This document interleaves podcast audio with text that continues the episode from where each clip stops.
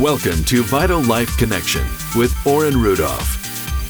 Discovering in Christ to love the life we live and learning how to live a life of love.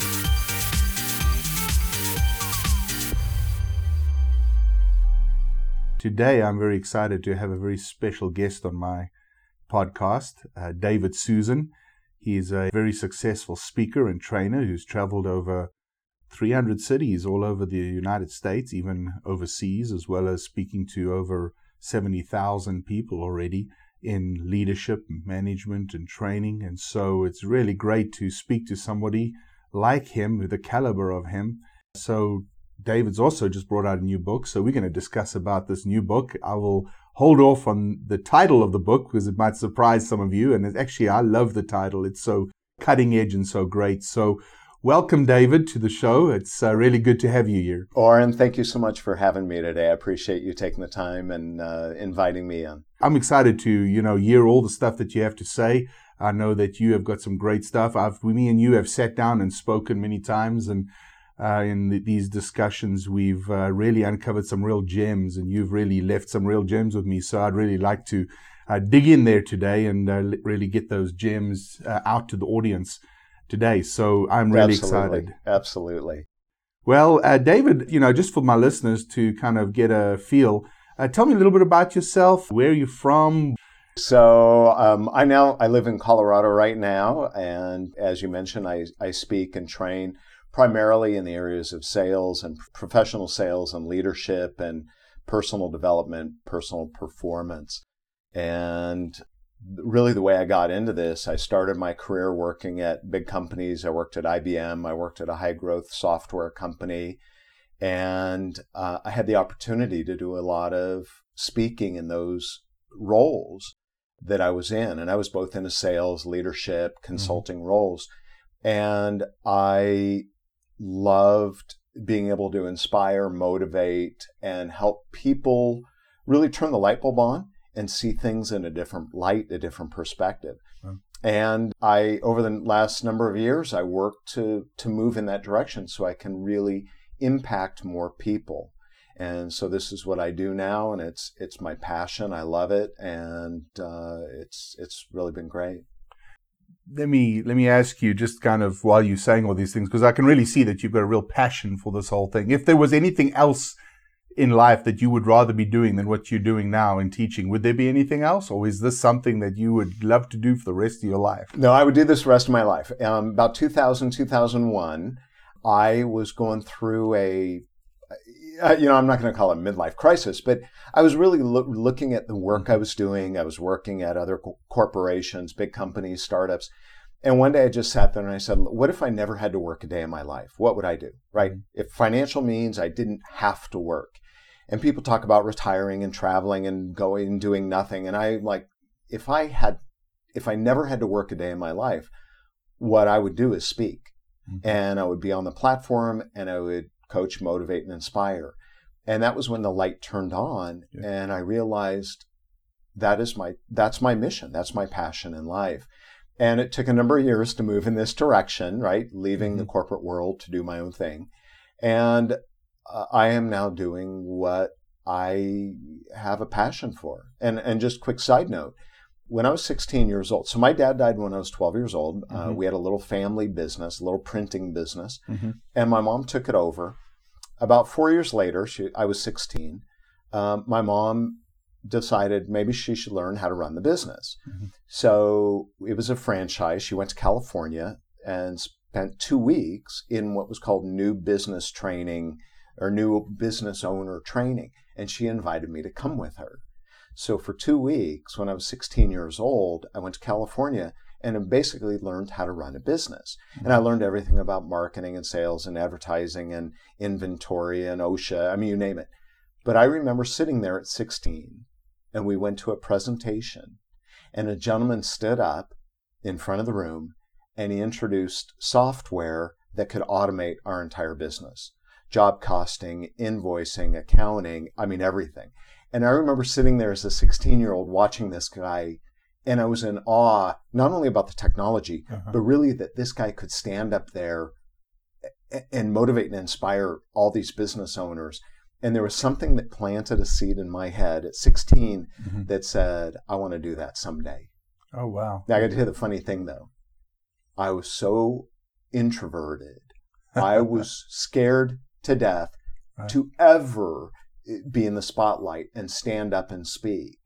And so it was kind of a pipe dream, to be honest. It was something like, uh, you know, I'd love to do it, but there's probably no way I ever could.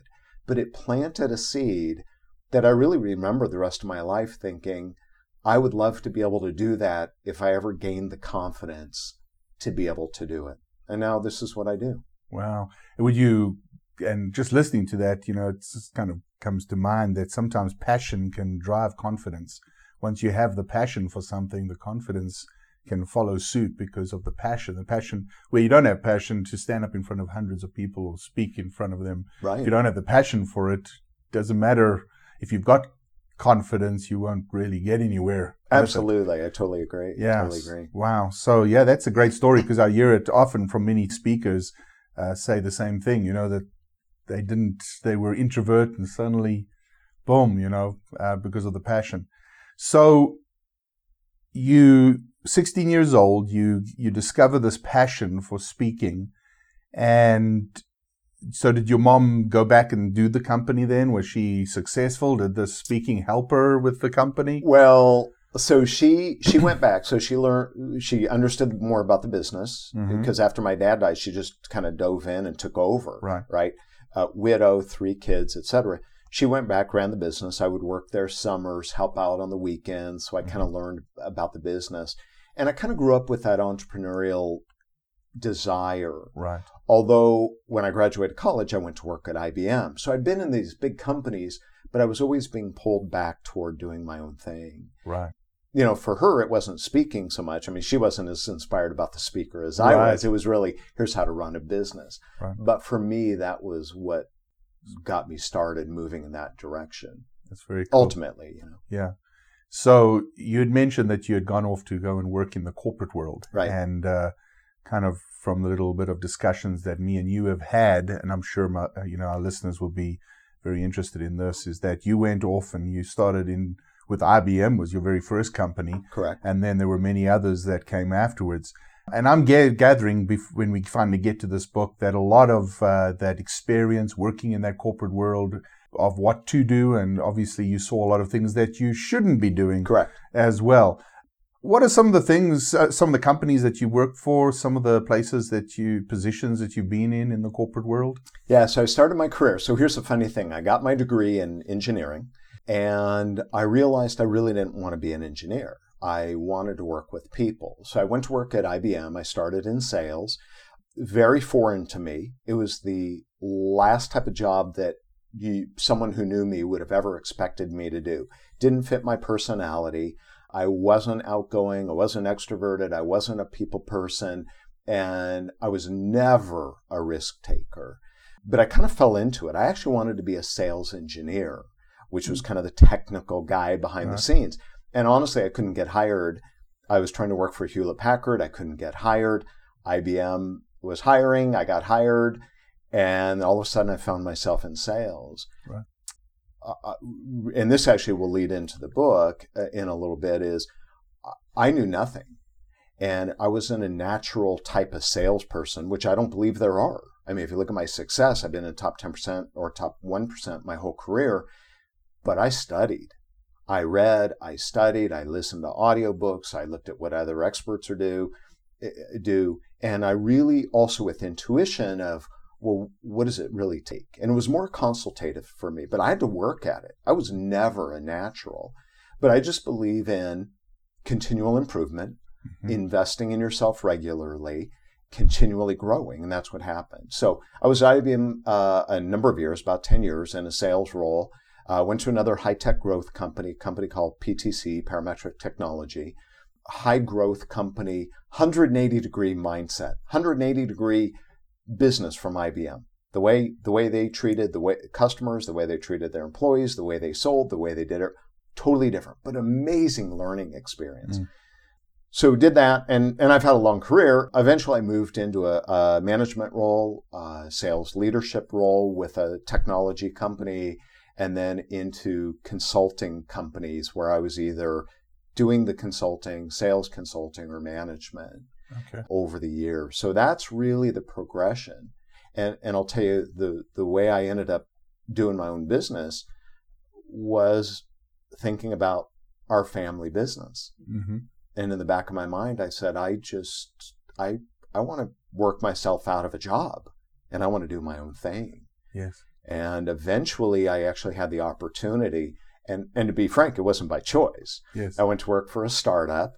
Uh, it was awesome. Fortune 500 CEO, very successful. He had a startup, and the company lasted six months, and I was out of a job. And it was the dot com crash. It was um, 9/11. Just everything crashed all Wow. at once. But I was out of work, and I thought, hey, I'm going to take my severance, and I'm going to use this opportunity to start doing my own thing. And Yes. originally, what happened was I actually started as a headhunter, a, a, a recruiter, an Mhm. executive search, and I was building my own national firm. I came to learn after doing that for a few years, I really didn't enjoy it. But what I did enjoy was interviewing. Ah. And over the, the few years that I was doing it, I had the opportunity to interview thousands Oh wow. Probably about 3,000 top performers and managers and executives. And a lot of what I learned and gleaned that I put in the book came from those interviews Yes. because these are people who are making very high income, right? Some of these 200 to a million dollars a year. They're in the top 1% in the US. And I was absolutely fascinated. How are they so successful? What are they doing? How did they become so? Why are they why are they top performers? Why are they top salespeople? Why are they top managers? Why are the, the best managers inspiring and motivating and their teams always perform, but these managers, people can't stand to work for them. Hmm. And for these salespeople, why are these high, high income earners, when I look at their, maybe their college degree, which wasn't necessarily Ivy League, Right. and I look at their background and I'm like, well, this doesn't make sense. How could they be top performers? And that's how it all started was I was more, I, I, I was just curious. Yeah. I'm like, what did they do? And I turned my business into a lab Wow. and I got to interview thousands of people and I started to see the secrets of their success, success in leadership, success in sales, success in performance. And then ultimately, uh, it ultimately led me to creating the, the book that we'll talk about in a little bit. So, Yeah. Well, I'm glad you're talking about. it. Obviously, on my podcast right now, um, we are going to come to a conclusion because of time. But those are some good questions that I think uh, we could leave our listeners absolutely for today. i- Is exactly what you said. What? Why is there such a variance between, you know, people that have skills and some who don't have skills, yet some who don't have skills succeed, and some that do have skills don't succeed, and all these people that you interviewed, I'm sure you saw people that you know, anybody would have probably looked at and gone, wow, this guy is going to blow it out of the water. And then they don't. right, Or, absolutely. you know, what mm-hmm. makes that big difference? And so I think we're going to, I'm excited about hearing what, what those are. Thank you for listening to Vital Life Connection with Oren Rudolph. For more information on other available teaching, please visit our website at orenrudolph.com and follow us on Facebook at facebook.com slash Oren Rudolph.